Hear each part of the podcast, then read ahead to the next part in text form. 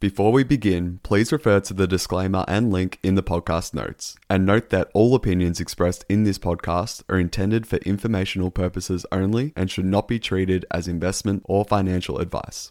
XRP is not a security? Well, that's the recent news from a recent court filing in the US. Because of this, the altcoin market has rallied with a further. We discuss all this and more in today's Collective Shift weekly recap, actionable insights, and a breakdown into the crypto market, all in under 30 minutes just for you. We'll start with the market update, followed by the Ripple news. Matt, what does the market look like? Thanks, Leon. Another green week for the crypto market with BTC up 0.5% the last seven days. ETH is up 4.0%. And XRP is back up to number three in the overall rankings and it has climbed by 60% in the past seven days. And a big reason why we'll get into soon. But overall, if I had to recap just, just in one sentence the last week, I would say more of a, a trend towards risk on sort of the altcoins in the crypto market. And I guess another way of looking at that is a, a decrease in Bitcoin's dominance, which we've talked about many times has been one of the stories of 2023.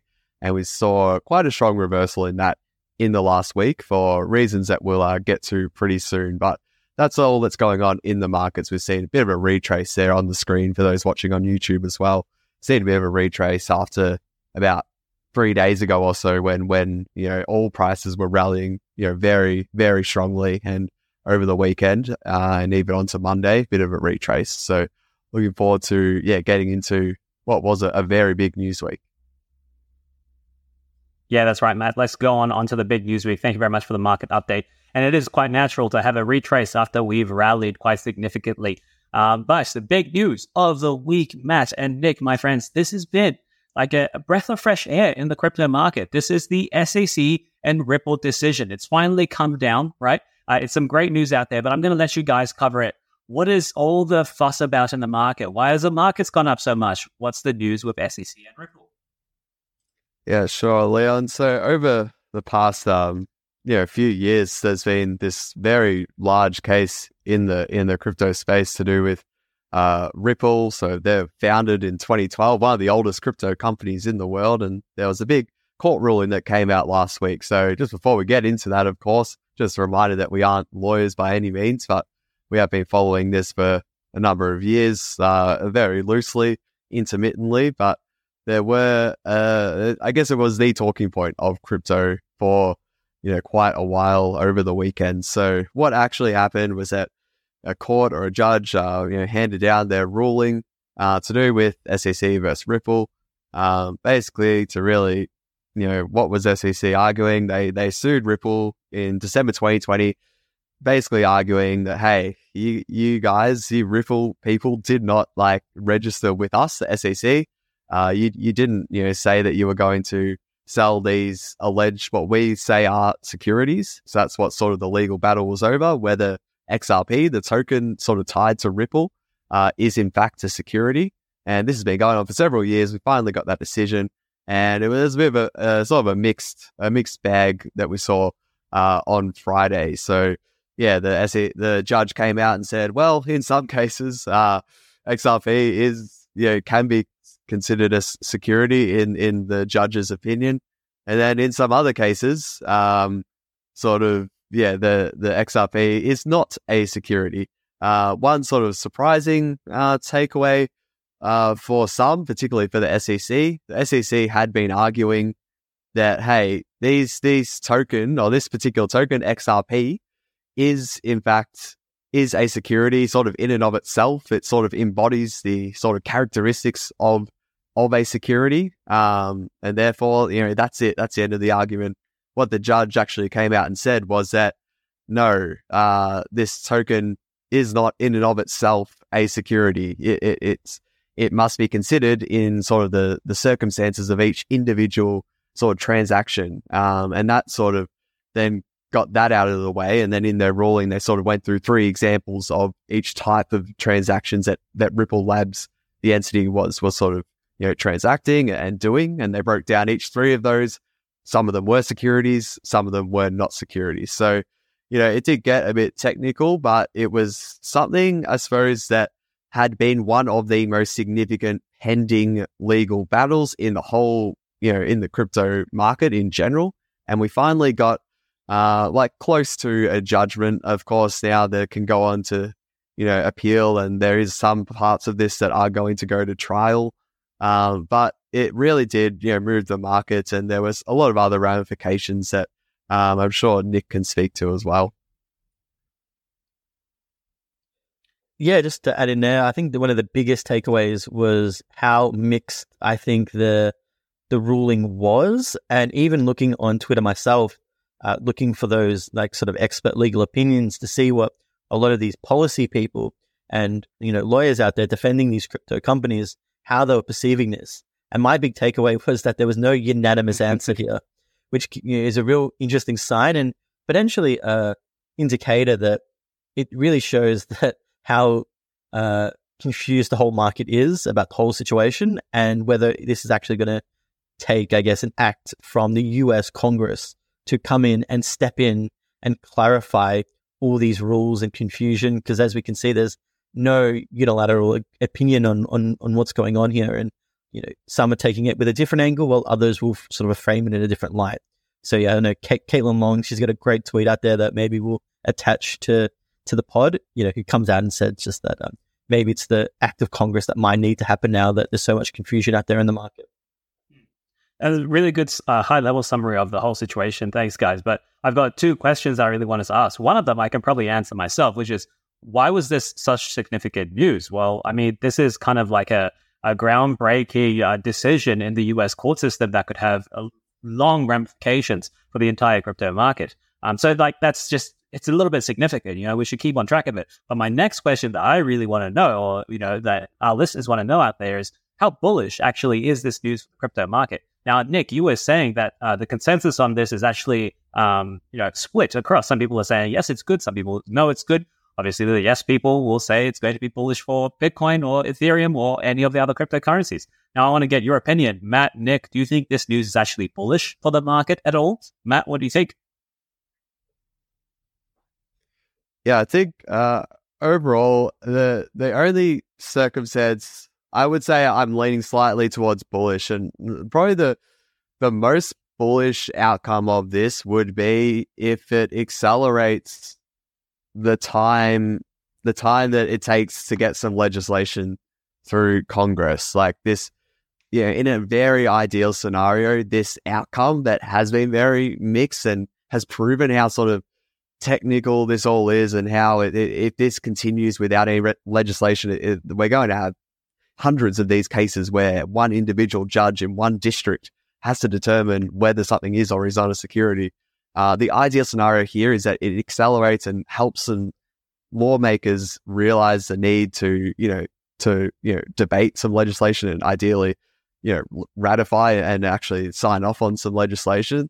So if that did happen and it happened in a way that the crypto industry was sort of happy with, particularly in the US, uh, then then it, I would say that would ultimately be very bullish for the crypto market.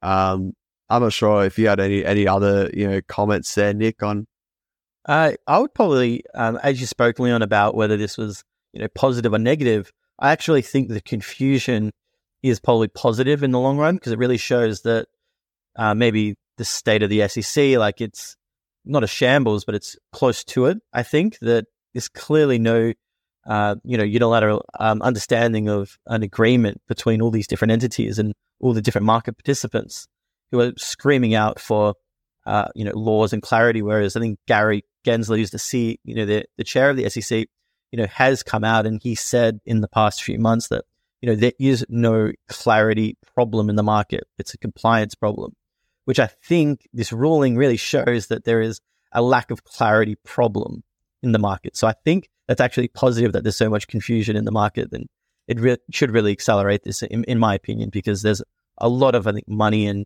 um, people who probably want to get involved, whether you're an institution, whether you're a bank, um, to get involved in offering these things to people. But you know, at the moment, it's just such an unattainable thing to offer and get involved in with so much uncertainty. Yeah, that's a really interesting perspective, Nick. And you brought in Gary Gensler there as well. And I generally think this news probably hasn't been going too well for him, right? For the last couple of months and even a year, he's been uh, uh, showing a position of strength, you know, saying you guys, we have the regulation out there. You just need to come in and, and get it sorted like everything else. But now the court is ruling against him. So that's kind of like a ding against his position of authority. So uh, I want I'm really interested to see how Gary Gensler pushes back on this, see if he's going to double down on the rest of the regulation and clarity and say, you guys really need to come in and we're going to sue you again. I, am just interested. This is really interesting news. I want I want to keep updated on it. Um, uh, thanks, thanks a lot, Matt. Nick. This is kind of a complex, um, uh, uh, evolving situation in the news. So uh, I trust you guys to keep us on top of it, and we'll we'll uh, definitely let everyone in the community know as well if there's something really specific we think you need to know about. But but for now, I think my friends, let's go on to the rest of the news, which is going to be about Google Play. Now, Google Play is kind of an ind- or Google itself is an industry player in the mobile space. They have their own Play stores called Google Play, and they have you know policies in place to try and protect consumers. Now, they've recently come out with a policy on digitized um, uh, tokens, uh, uh, tokenized digital assets. Sorry. So, Nick, I know you have the scoop on this. Could you elaborate a little bit more on this for us? Yeah, this one was a really uh, positive news story again. And uh, Google Play, they come out and they said that they would sort of allow developers to uh, offer these sort of NFT or digital assets sort of in the apps if they adhere to particular guidelines. With Google, think plays product manager, he come out and had some uh, pretty interesting quotes. I think from from CoinDesk, who was reporting the news, and he said, sort of quote, traditional games with user oriented content, and it'll boost uh, user loyalty through unique through unique NFT rewards, and how this is going to reimagine games. So really positive uh, step forward, especially because the mobile space has been so confused, especially with uh, different um, opinions, whether you're Apple, whether you're Google, in how NFTs and crypto are offered in apps. So this is a really big statement, and I'm really excited to see how many games kind of come out and offer these NFT experiences in the apps. Yeah, nice, Nick. I think um, with relation to sort of their gaming and, and NFTs, you know, would your sort of uh, overall reaction be, you know, is this is this bullish, bearish, or neutral sort of in the short term, or like, how are you sort of feeling about seeing this news?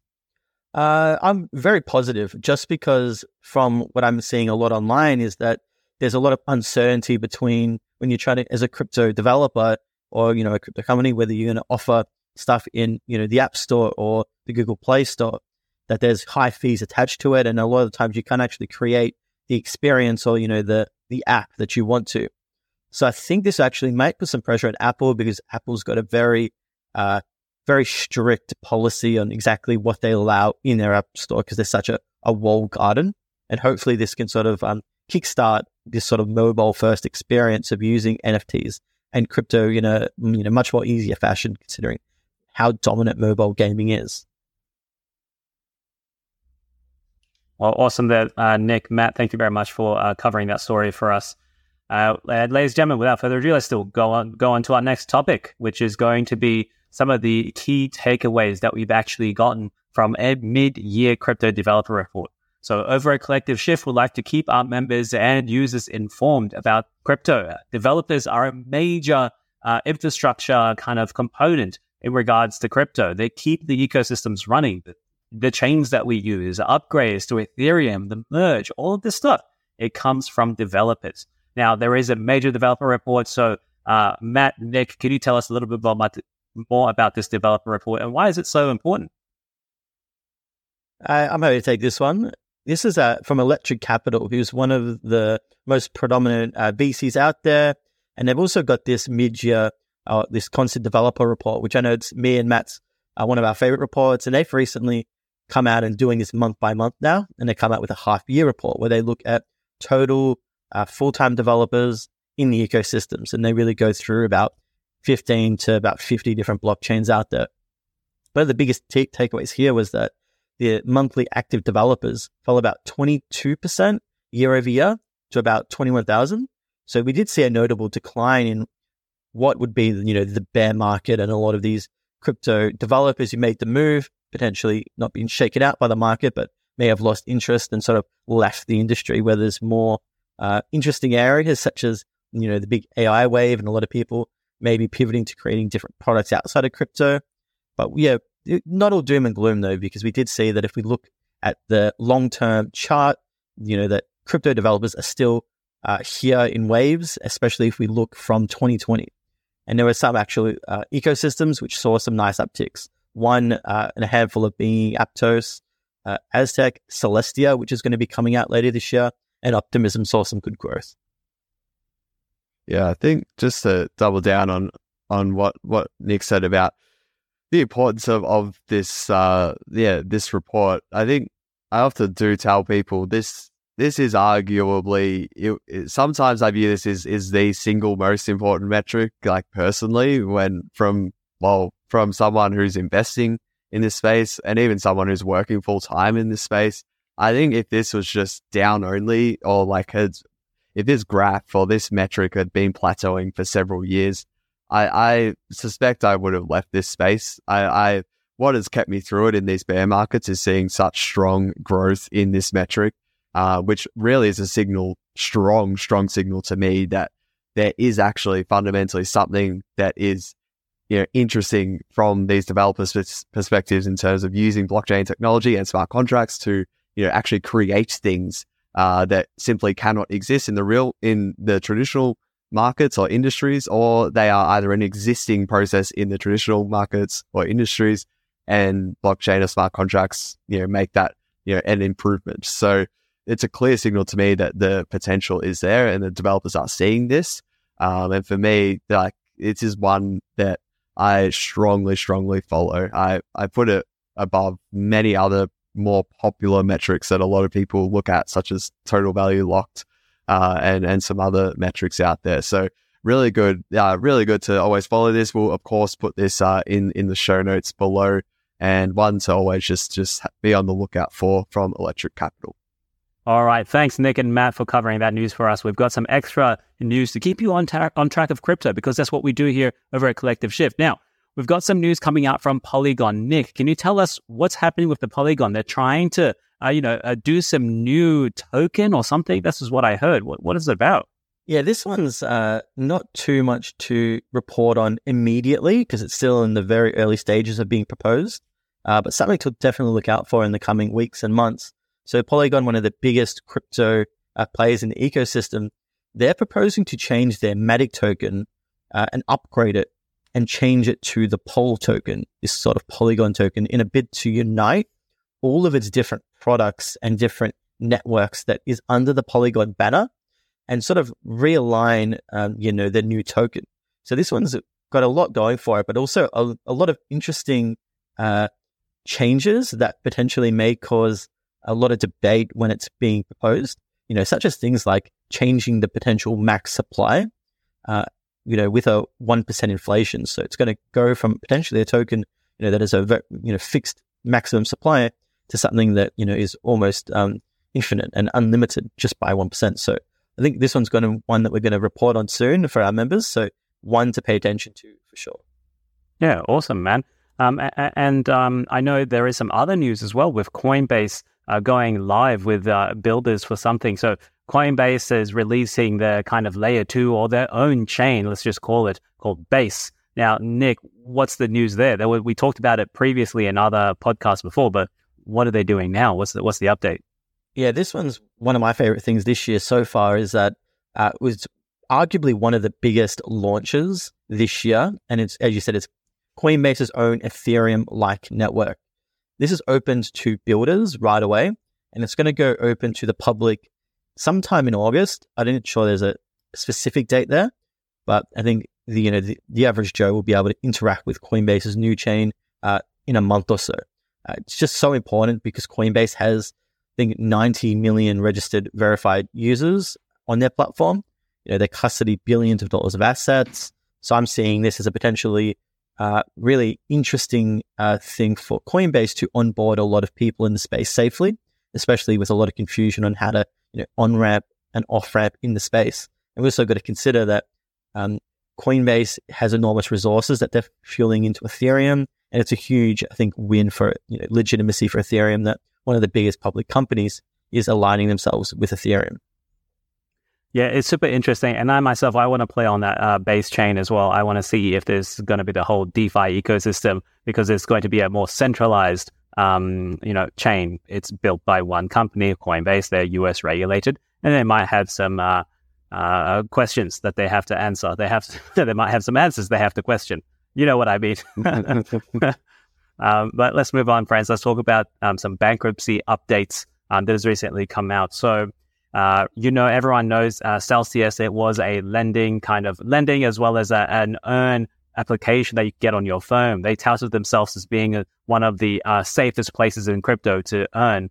Um, of course, it wasn't uh, uh, like this. And the CEO currently, Alex Mashinsky, he has been arrested now currently. Now, why does this actually matter for you guys? We do get a bit of closure when it comes to the 2022 uh, really discourse times that we had. It was really like the hairy jungle out there in 2022, and we get a bit of closure now.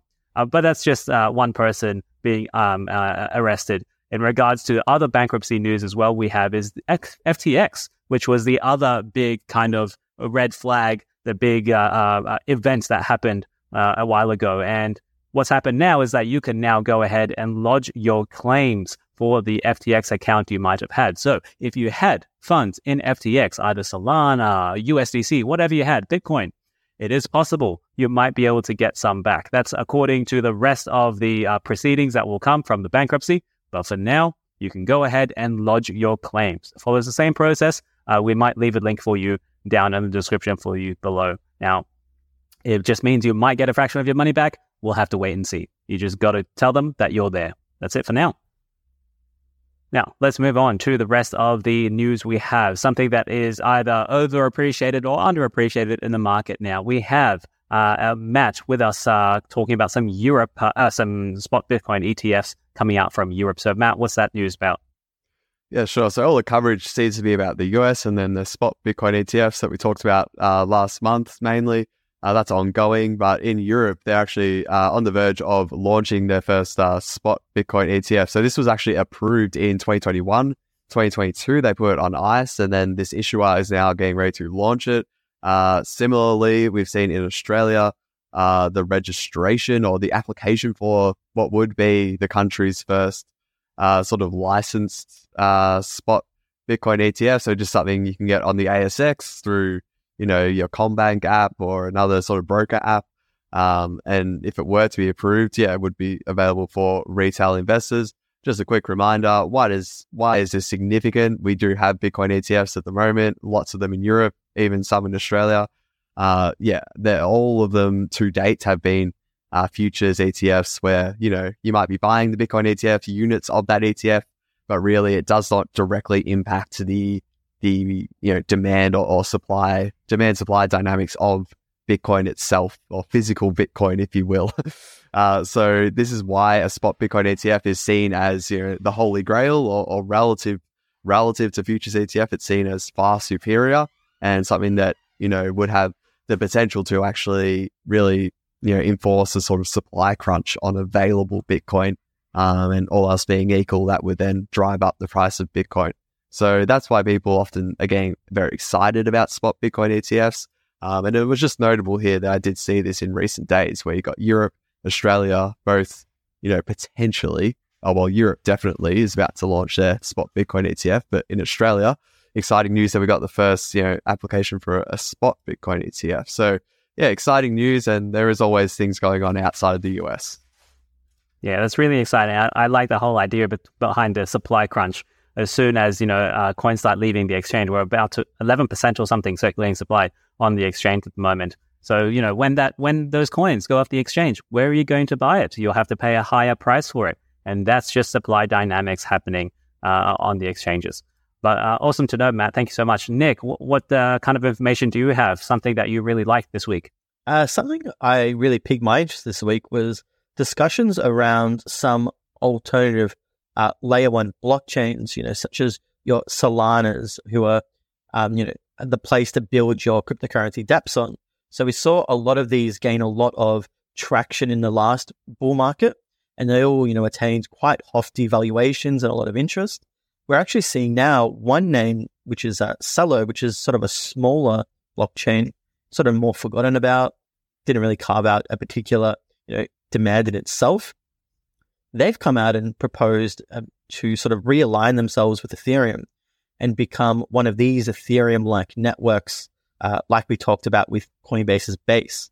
So this is something that um, I think is going to get a lot of talking points in the coming weeks as they potentially make this move. And I'm really wondering whether we're going to see more of these uh, blockchains and all these teams that have left Ethereum in previous years as Ethereum starts to scale and you know retains those users, whether these networks are going to try and come back and build back on them because a lot of their native tokens have you know really done poor. They struggle with users themselves. So this is a sort of theme and narrative that is quietly developing, and I'm wondering if we're going to see more of this in the coming months and year. Yeah, it is quite unfortunate. These teams do have to pivot and come back to where everyone else is having fun, which turns out to be the Ethereum uh, blockchain, and then become a, a, layer two on the Ethereum blockchain itself. So uh, that's that's the unfortunate thing that happens, Nick. Right? Some of these tokens and some of these blockchains they will not survive the onslaught. There's too much competition, and so they do have to kind of adapt to survive, which is unfortunate.